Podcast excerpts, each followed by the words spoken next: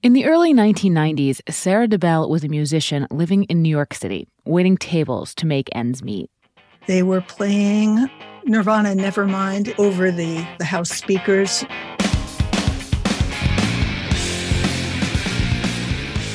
It was just like, what is this? It was just heavy and driving and powerful and pop. I just loved the music.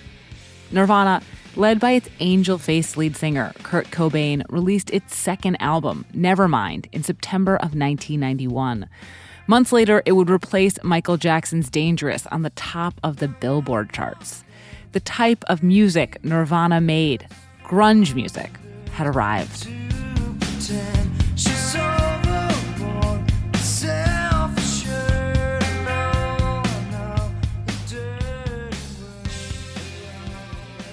Nirvana was from Seattle, which was also home to the grunge bands Pearl Jam, Soundgarden, Mudhoney, and Alice in Chains. These groups were united by a sound, a city, and an anti corporate sensibility, which didn't stop companies from immediately seizing on grunge as a great way to sell things. I always loved the music because the music itself was authentic. But then you see it on TV commercials. They'd have these models with flannel shirts tied around their waists and Doc Martens. All of a sudden, I'm thirsty. So I go to the refrigerator. I just know how it's going to taste. Was just like me rolling my eyes and saying, oh, here we go again. Sarah, who had moved to Seattle herself by this point, decided she wanted to lampoon the co optation and commercialization of grunge. So she started recording covers of popular grunge songs, but in a style that seemed to be antithetical to grunge, one that just sounded corporate and soulless. Easy listening music.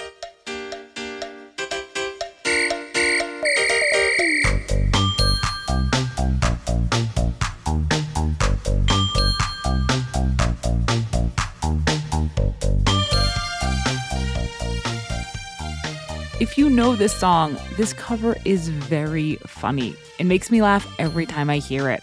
But the joke is a pointed one. Grunge was just an instrumentation away from being everything that it purported to hate. Sarah called the album Grunge Lite, spelled L I T E. The homemade cassettes had a couple in flannel and Doc Martens on the cover, and the tagline was a whole big buttload of easy listening favorites.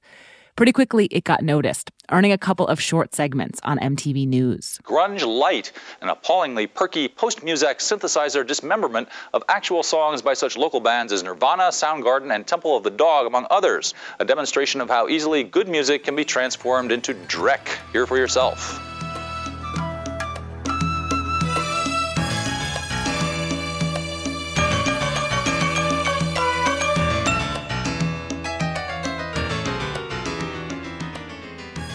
It even found its way to Kurt Cobain, who mentioned it in an interview shortly before his death. What is your your comment on Muzak being here in Seattle? Oh, oh, I thought you were talking about the Muzak from that they this Muzak record that they put out of Grunge Lite. Oh, the Grunge Lite. Oh, what do you think of that? It's that great. Girl? Sure. It's the last last uh, chapter on the book of grunge.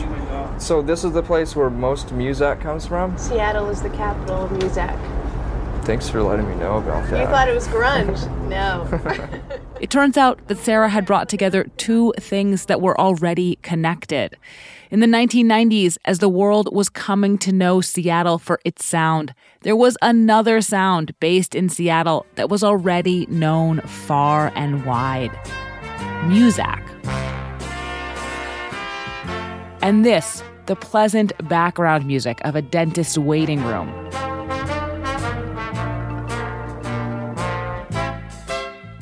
This, the noisy and authentic howl of Gen X torment.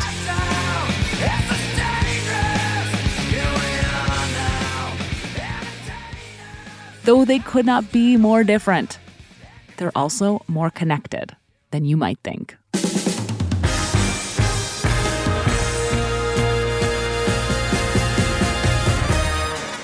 This is Decoder Ring, a show about cracking cultural mysteries. I'm Willa Paskin. When you hear the term Muzak, maybe you think of some corny, tinkly tunes, the kind you sometimes still hear when a major corporation puts you on hold. But Muzak isn't just a generic term for elevator music. It's a company that was one of the most important and innovative musical institutions of the 20th century, the first business to insert music into all modes of American commercial life. In today's episode, Decoder Ring's producer, Benjamin Frisch, is going to take us through the story of Muzak, a former cultural powerhouse turned laughingstock that, despite its diminished reputation, is still having the last laugh. So today on Decoder Ring, what happened to Muzak?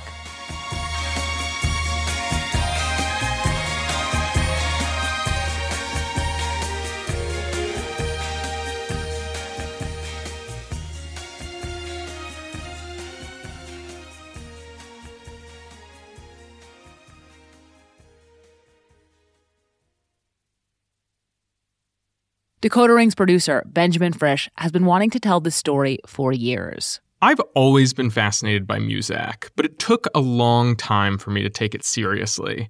Because by the time I was a conscious person, Muzak was already a punchline. Isn't that Mrs. Robinson playing on the Muzak there? I'm afraid it is, yes. That's terrible, isn't it? That's from a 1986 Saturday Night Live sketch. In it, a young Paul Simon and Art Garfunkel sell their souls to the devil in exchange for fame and fortune. At the end of the sketch, the devil, played by Jon Lovitz, steps into an elevator to escort Paul Simon, playing himself, to hell. You recognize that song, Mr. Simon? Yes, it's the Muzak version of The Sound of Silence. It's terrible. Well, let's get out of here. Come on. I'm afraid that's not possible, Mr. Simon. What do you mean? You see, we're already there. There? What are you, what are you talking about? I mean, where's the fiery lake? Listening to Muzak is hell. You get the joke. But that is not at all how Muzak started. Communications are the nerves of an army. The Signal Corps is responsible for Army communications. Muzak was founded by a World War I Army veteran named George Owen Squier, who had an illustrious career in the Signal Corps, the part of the Army that was charged with creating communication systems for military operations. When he left the Army, he decided to apply his knowledge to radio. Today, we think of radio signals as being completely wireless, but in the 1920s, this technology was still relatively new, and Squier thought that he could compete with wireless radio by introducing wired radio. He created a company called Wired Radio Incorporated to serve homes in the Cleveland area with wired music and news bulletins. Squier was wrong about being able to compete with wireless radio, but he found a market for his product anyway. Not family homes, but businesses that wanted to play music for their customers, uninterrupted by radio commercials. And in 1934, shortly before his death, Squier landed on the fateful name for his product. Among the major companies of his day, Squier was especially impressed by the Eastman Kodak Company. And so he combined the term music with Kodak, and voila, Muzak was born. Muzak provided clients with 17 and a half hours of music a day, piped in and played over loudspeakers. Songs like this one, Solitude, performed by the Dorsey Brothers Orchestra.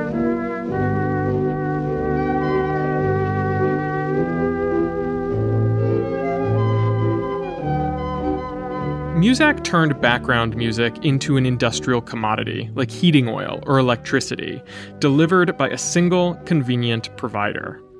It was also founded on a radical insight for corporate America that music has a concrete effect on how we behave and feel. It just used this insight in a pretty unradical way to keep clients and workers calm and content with mellow renditions of songs they already knew. Solitude, the song you're hearing, was a jazz standard and was a recognizable song to Americans at the time.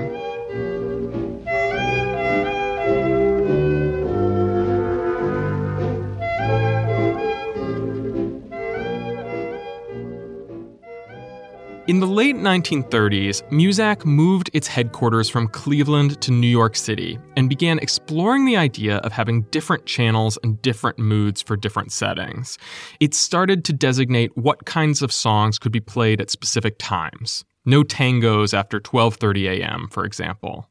By the 1940s, Muzak had adopted the slogan, Muzak while you work for increased efficiency, which was a well timed motto for a country ramping up production for World War II.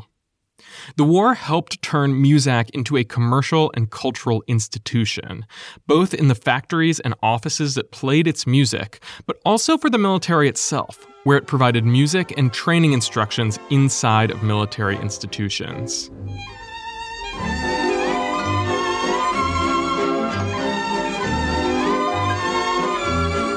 That's Muzak's Two Hearts in Three Quarters Time from 1946, another recognizable song for mid century Americans. Post war, Muzak became the single largest consumer of phone lines in the world, using them to transmit music to Bell Telephone, the Federal Reserve, Prudential Life Insurance, and Palmolive, among other major companies. And the public at the time, according to Muzak at least, seemed to love it. On a questionnaire, only 1.6% considered background music a nuisance, while an overwhelming 83% preferred it to a silent environment. Not everyone was a fan. The avant garde artist John Cage famously hated the way Muzak eliminated silence from the environment and developed the idea for his music free composition, 4 minutes 33 seconds in response. But it's not surprising that Muzak was generally popular, it sounded a lot like popular music.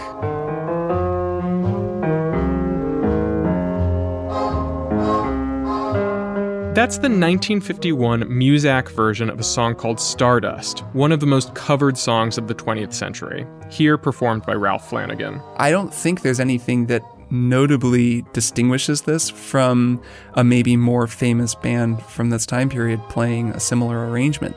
Kirk Hamilton is a musician and composer and the host of the podcast Strong Songs.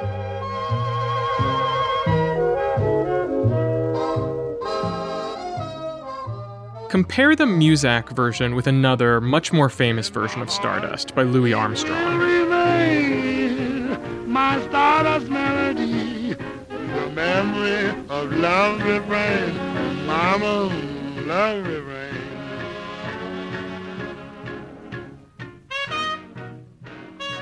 You can hear that it's different in some pretty notable ways. There are vocals in Armstrong's version, and none in Muzak's. Muzak's recordings were always instrumental because they thought vocals pulled the song too far into the foreground. Hearing the Muzak version again, you can tell how the sonic edges have been sanded down.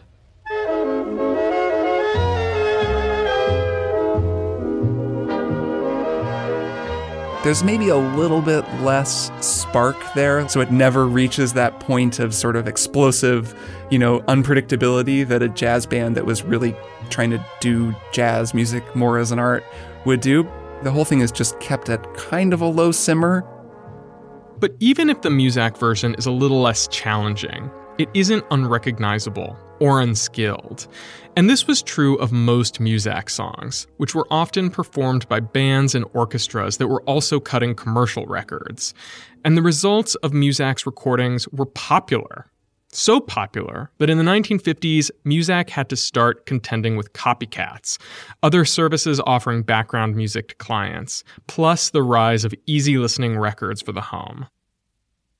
In order to keep distinguishing itself from its competition, Muzak leaned into what it was already doing productivity music, or as they called it, functional music. They'd already experimented with programming specific kinds of music at different times to lift moods, but now they wanted to make their findings seem concrete, technical, scientific, ish. You can't just play soft tunes all day that would put people to sleep you can't play jumpy tunes all day because that would have the opposite effect and that would defeat the purpose. Joseph Lanza is the author of multiple books, including Easy Listening Acid Trip and Elevator Music, a surreal history of Muzak, easy listening, and other mood song, which was indispensable while reporting this episode. They decided to have 15 minute blocks throughout the day, starting with uh, milder music and working up the tempo, working up the rhythm, changing the instruments. And they would do that throughout the day in 15 minute increments.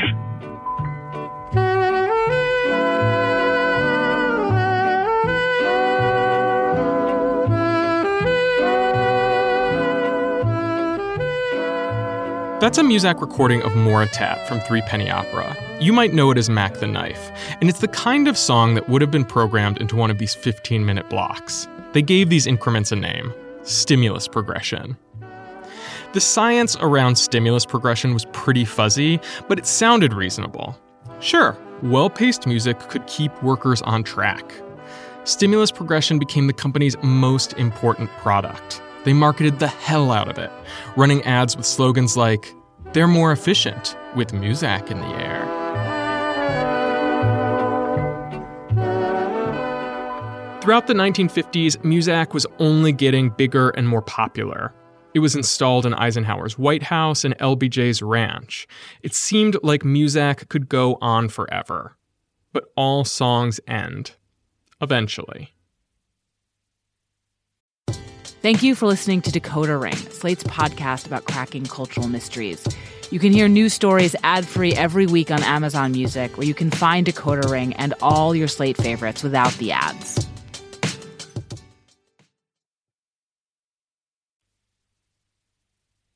The second half of the 20th century would be a much greater challenge for Muzak for a whole host of reasons. And one way to get at why is to listen to this song.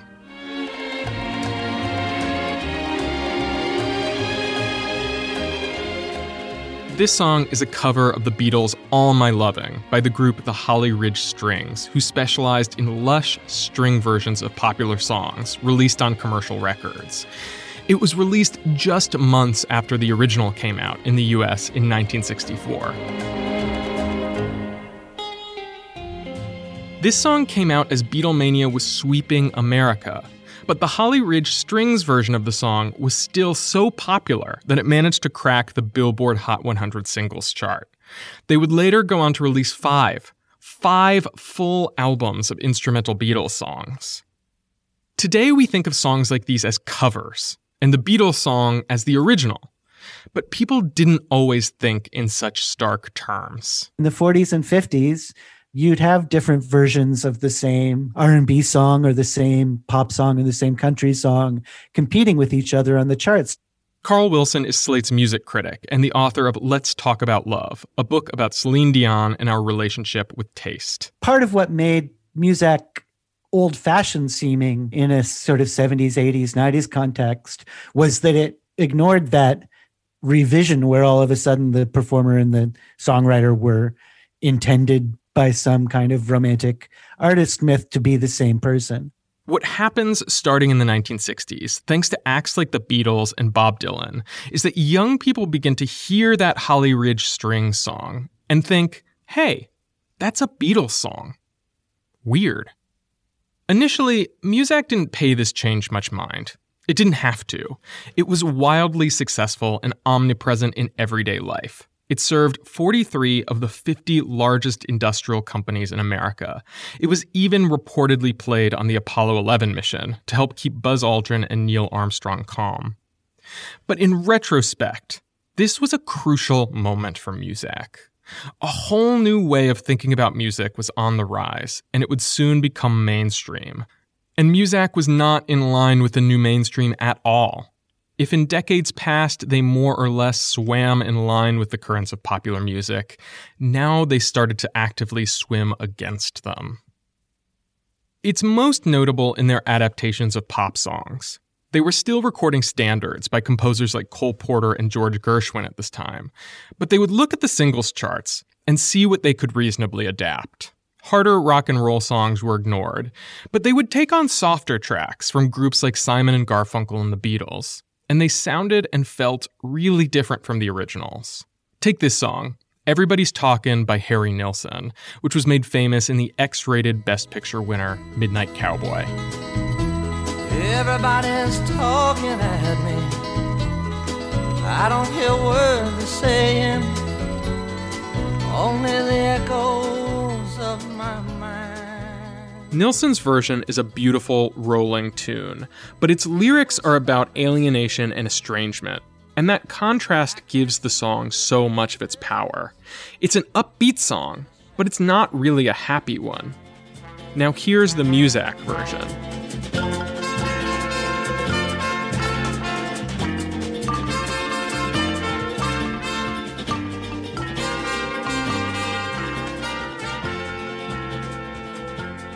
I think that this is a nicely arranged piece of music in its own right.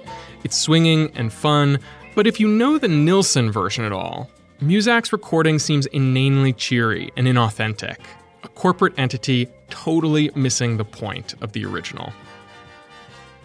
This highlights another problem for Muzak in this era. Muzak was the man.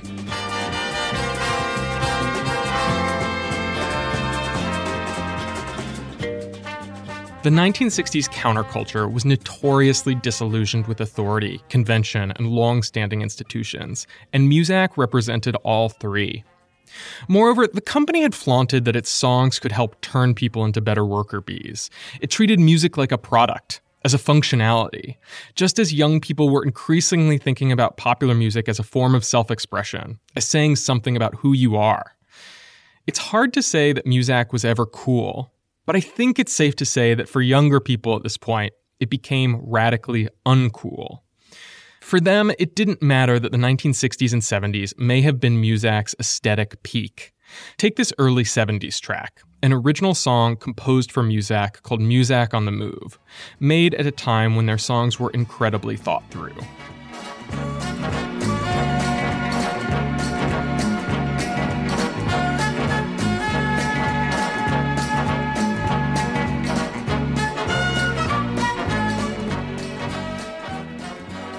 The arrangements here are picked with care. It's bouncy, it's fun, it's unusual, it's even a little bit moody. I'd be so happy to hear this in a supermarket today. But in the early 1970s, few people were listening to it like that.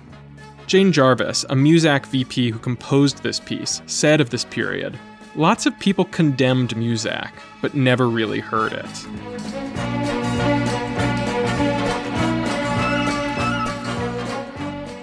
To be fair, this has always been the point of Muzak.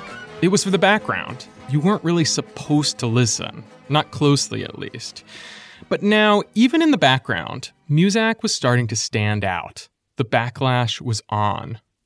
Starting in the late 1960s, rock critics, a new phenomenon themselves, began using Muzak as an insult in their reviews of rock albums with delicate, upbeat arrangements, like Love's 1967 cult classic Forever Changes album.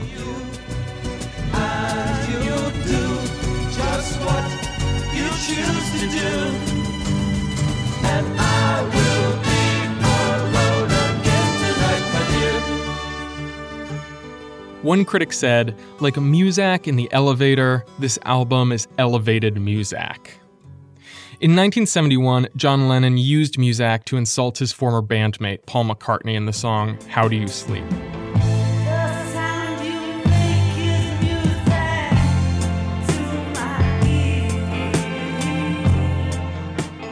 He's saying, The sound you make is Muzak to my ears. In the late 70s, Brian Eno would coin the term ambient music, in part to help distinguish his background music compositions from easy listening and Muzak. Musicians like Joni Mitchell and Bruce Springsteen refused to license music to Muzak altogether. Philip Glass trashed it, and at one point, the hard rocker Ted Nugent threatened to buy the Muzak company to put it out of business forever, calling it an evil force causing people to lapse into uncontrollable fits of blandness. Compounding the problem of its plummeting reputation is that heading into the 1980s, Muzak started to sound not so great. If the Muzak of the 1960s and 70s wasn't nearly as thin and chintzy as Muzak's reputation would have you believe, by the 1980s, Muzak was looking to cut corners. First, they found cheaper musicians. And then they started using the synthesizer. And it's hard to imagine a greater gift to the cost conscious, easy listening producer than the synthesizer, capable of mimicking other instruments in perfect time. you started hearing fewer lush arrangements. It became much cheaper, but also emptier.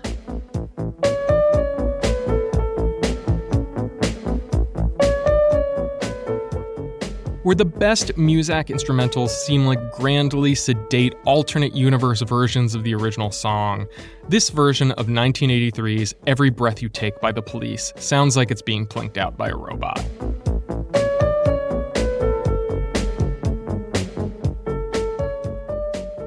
By the late 1980s, then, Muzak seemed soulless, corporate, and lousy. All things that were antithetical to what people thought good music was. And nothing demonstrates this problem quite like Muzak's encounter with grunge. When it comes to your finances, go for the credit card that's always there for you. With 24 7 US based live customer service from Discover, everyone has the option to talk to a real person anytime, day or night. Yep, that means no more waiting for quote normal business hours just to get a hold of someone. We're talking real service from real people whenever you need it. Get the customer service you deserve with Discover. Limitations apply. See terms at discover.com slash credit card. So finally, we arrive in Seattle, Washington, where all the cultural tensions that have been building up around Muzak since the 1960s become extremely plain to see. Muzak still has a huge client base, but it had changed hands multiple times during the 70s and found itself with a poor reputation and steeper competition. By the 1980s, much of that competition was in Seattle, one of these competitors, called Yesco, had noticed that the hippest restaurants were playing rock music as originally recorded. It turned out the background music you could conduct your life to was a much larger category, sonically speaking, than Muzak had ever imagined. So Yesco made a then radical calculation. Instead of selling Muzak style easy listening covers, Yesco would license original recordings, typical pop songs to match the mood of a given establishment, the same way we hear music in most public spaces today. In the early 1980s, Yesco rebranded itself as Yesco Foreground Music to distinguish itself from Muzak's famous background music, and it was a success. In the mid 1980s, it was purchased by the same conglomerate that had already purchased Muzak, and they decided to merge the two businesses together. Bruce Funkhauser ran Yesco's programming and production department. I was pleased that we were Yesco, the foreground music company. We were doing the opposite of what Muzak was doing. But they bought Muzak and they bought us and they put us on top of Muzak because we were growing so fast and Muzak was just stagnating. So our job was to drag Muzak kicking and screaming into the late 20th century. As part of the merger, Muzak moved their headquarters from New York to Seattle and combined their workforces. Yesco was already a day job for a number of musicians and players in the burgeoning Seattle music scene, who now found themselves working under the Muzak umbrella. These musicians were inheritors of many of the ideas that first emerged in the 1960s. People who thought of popular music as anti authoritarian, authentic, change making, expressive art. The irony of working at Muzak did not escape them. Muzak was the enemy, you know. so I loved it. It was the irony of my life that I should suddenly my paycheck says Muzak. Amy DeNio is a composer, multi instrumentalist, and member of the Seattle Jazz Hall of Fame. And she worked a day job in the programming department at Yesco and Muzak while making experimental music on the side. I really didn't care for instrumental music or the concept of stimulus progression really at all. I found it very insidious and evil. but uh, you know, what can you do? You need to you need to work. So there I was working. Later, she'd cut a song inspired by her time there called Muzak Blues. That was my version of Muzak with a really syrupy saxophone.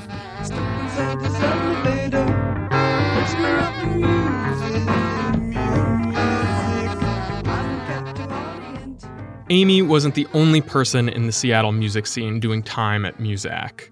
Mark Arm was a member of the band Green River, who would go on to form Mudhoney. I mean, it was a shit job. It was a shit job. For the most part, I spent my time in this tiny little loud room inhaling toxic cleanser. I think it's telling that the people who worked at the world capital of background productivity music weren't listening to Muzak on the job. They played bands like Butthole Surfers, television personalities, and Dinosaur Jr. on the boombox.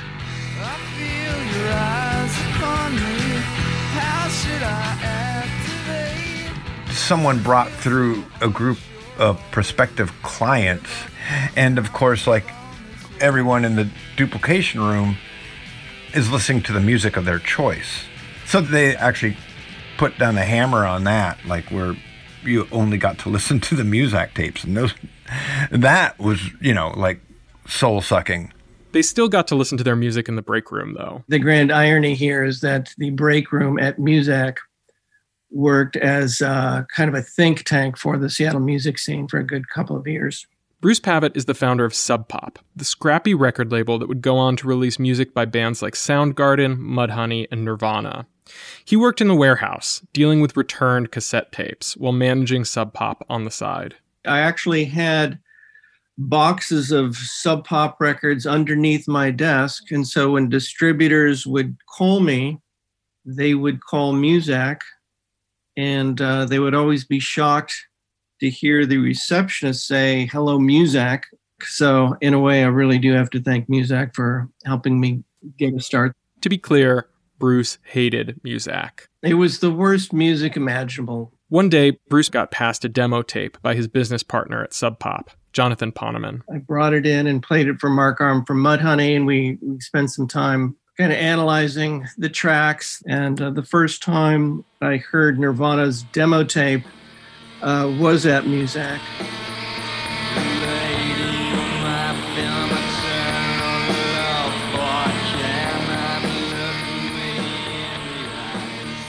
Mark Arm and I were not terribly impressed with the demo. That was our honest opinion. We thought Kurt had a good voice, but the, the songwriting was still uh, still developing. Jonathan Poneman liked it though, and Sub Pop would eventually go on to release Nirvana's first album, Bleach.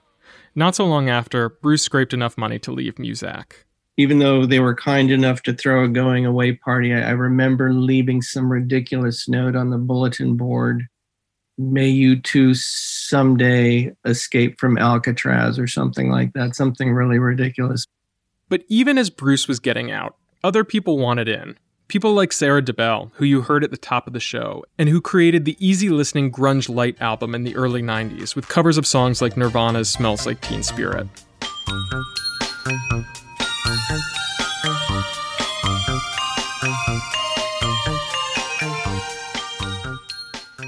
By now, it's the early 90s, and Sarah knew that grunge lite was never going to make her rich. So, armed with her fresh skills as a composer of easy listening music, like so many other Seattle musicians, she applied for a day job at Muzak. I just sent them one of these cassettes. She got a letter back, a firm no thank you. There was also a real like, oh, we don't do that. Oh, what do you what do you think we are? Sarah was way too late. By the time she applied, Muzak didn't want to sound like grunge lite. In part because it was a chintzy sounding parody record, I'm sure, but even an elevated, fully orchestrated version of the same idea would have been behind the times for Muzak. By this point, Muzak was trying all sorts of things to shake its reputation for being a musical Alcatraz. The business focused on foreground music and original artist recordings, and it updated the sound of many of its instrumental songs, reportedly re recording 5,000 of the ones in regular rotation in order to sound more contemporary and close to the originals. Sometimes they got pretty close. This Muzak version of Fast Car, originally by Tracy Chapman, sounds like the original, except with Chapman's distinctive vocals replaced by an acoustic guitar.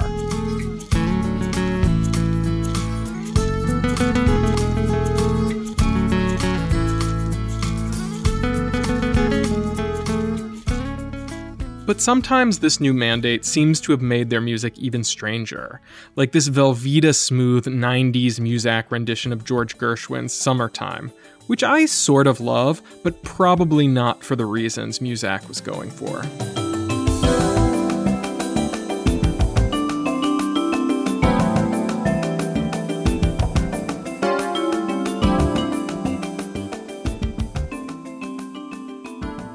But as hard as they tried, none of it really worked. It's hard to listen to these songs and hear anything except Muzak. The style has become and remains a kind of sonic shorthand for an ersatz empty product. And what was once a brand name has become a curse.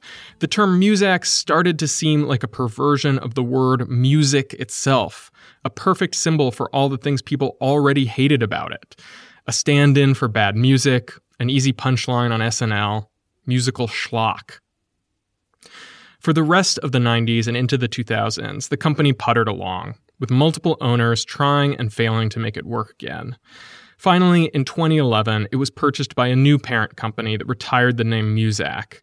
But it's at this time, the 2010s, Muzak's funeral hour, that Muzak returns, transformed and arguably stronger than ever. It turns out that even as we were mocking Muzak out of business, we were coming around on its central premise without even realizing it. I'm not talking about what's playing in the grocery store, though chances are that was programmed like Muzak. I'm also not talking about what's playing in a chain retail outlet, even though that was probably calibrated much more finely than Muzak ever was in order to move you through the store and encourage you to spend as much money as possible. What I'm talking about is what you do at home. I'm talking about how we're Muzaking ourselves. The platforms would like us to think that everything is Muzak, or they sort of treat everything as if it has the potential to be. Liz Pelly is a freelance writer who writes on the streaming economy and how it shapes music. Because a lot of listening isn't happening through the decision to like search for an artist or an album, but instead just kind of being like late night focus. That sounds good to me. Liz is talking about playlists. When you open Spotify, the first thing you see isn't albums or artists, it's playlists. Prominently, mood playlists. Feeling myself for getting pumped up, mood booster for getting happy, or focus flow to help you stay productive, filled with hip hop instrumentals like this one, Backrest by Mama Gecko.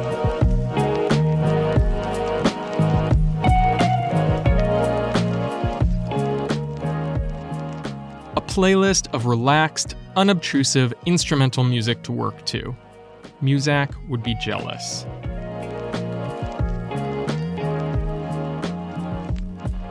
To be clear, I'm not shading playlists. People want music to work to, to walk to, to cook dinner to, to listen to while scrolling through their phones.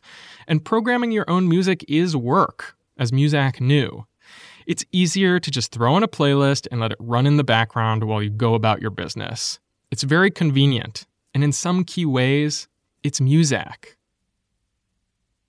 I'm not saying there are no differences, the most obvious being that this stuff doesn't sound like classic era Muzak or easy listening.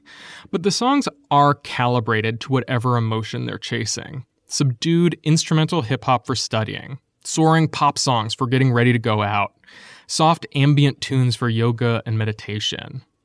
And these songs may have been created in conditions closer to Muzak's ethos than you might realize. Several years back, interviewed this producer who talked about how he would go into sessions with pop songwriters and pop musicians and they would mention specific Spotify playlists, the the vibe they wanted to write for like a late night playlist or a workout playlist or, you know, a yoga playlist, but also a party playlist.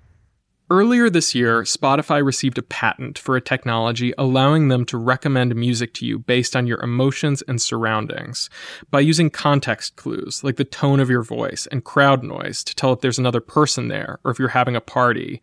Spotify wants to match music to your mood and environment without any input from you at all. These playlists give us the functionality of Muzak while allowing us to maintain the notions that first began in the 1960s that the art that we consume is an authentic expression of our identities and ought to be made by real artists, even if the playlist you're listening to is filled up by interchangeable instrumental songs by bands you've never heard of. Now that we're decades past the musical politics of the Muzak era, where hating or loving Muzak felt like a meaningful statement, I think it's worth trying to appreciate Muzak's music for what it is. Because to me, what it is is a lot more interesting than a lot of the sonic wallpaper you hear on so many chill out playlists. These sedate, occasionally baffling interpretations of popular songs are an artifact from a time when new and old ideas about pop music were still in competition. And that produced music that is, if not cool, pretty fascinating. But in order to appreciate Muzak, you have to do the one thing Muzak didn't expect you to do. You have to listen to it.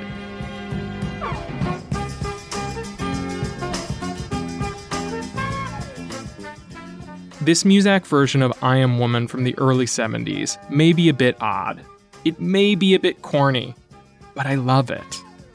Muzak is dead, but long live Muzak.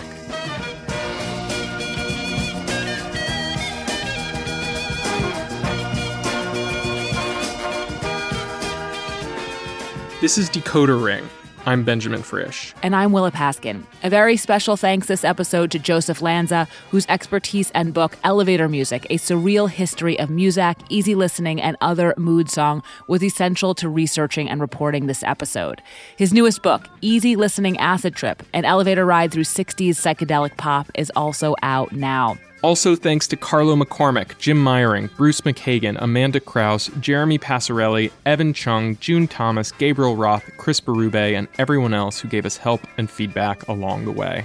If you're interested in hearing more Muzak, we're putting the playlist Ben put together while he was writing this episode on our show page. It's called Ben's Muzak and Easy Listening Playlist, and it's on Spotify. If you have any cultural mysteries you want us to decode, you can email us at decodering at slate.com.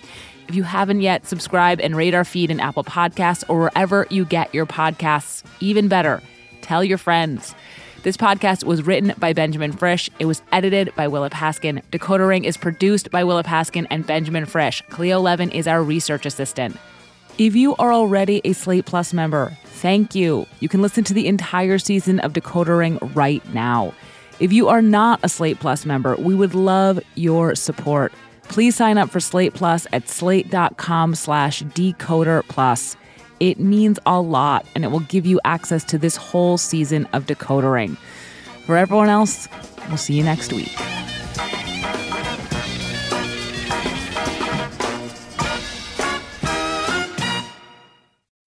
When you need mealtime inspiration, it's worth shopping Kroger, where you'll find over 30,000 mouthwatering choices that excite your inner foodie. And no matter what tasty choice you make, you'll enjoy our everyday low prices, plus extra ways to save, like digital coupons worth over $600 each week. You can also save up to $1 off per gallon at the pump with fuel points. More savings and more inspiring flavors make shopping Kroger worth it every time. Kroger, fresh for everyone. Fuel restrictions apply.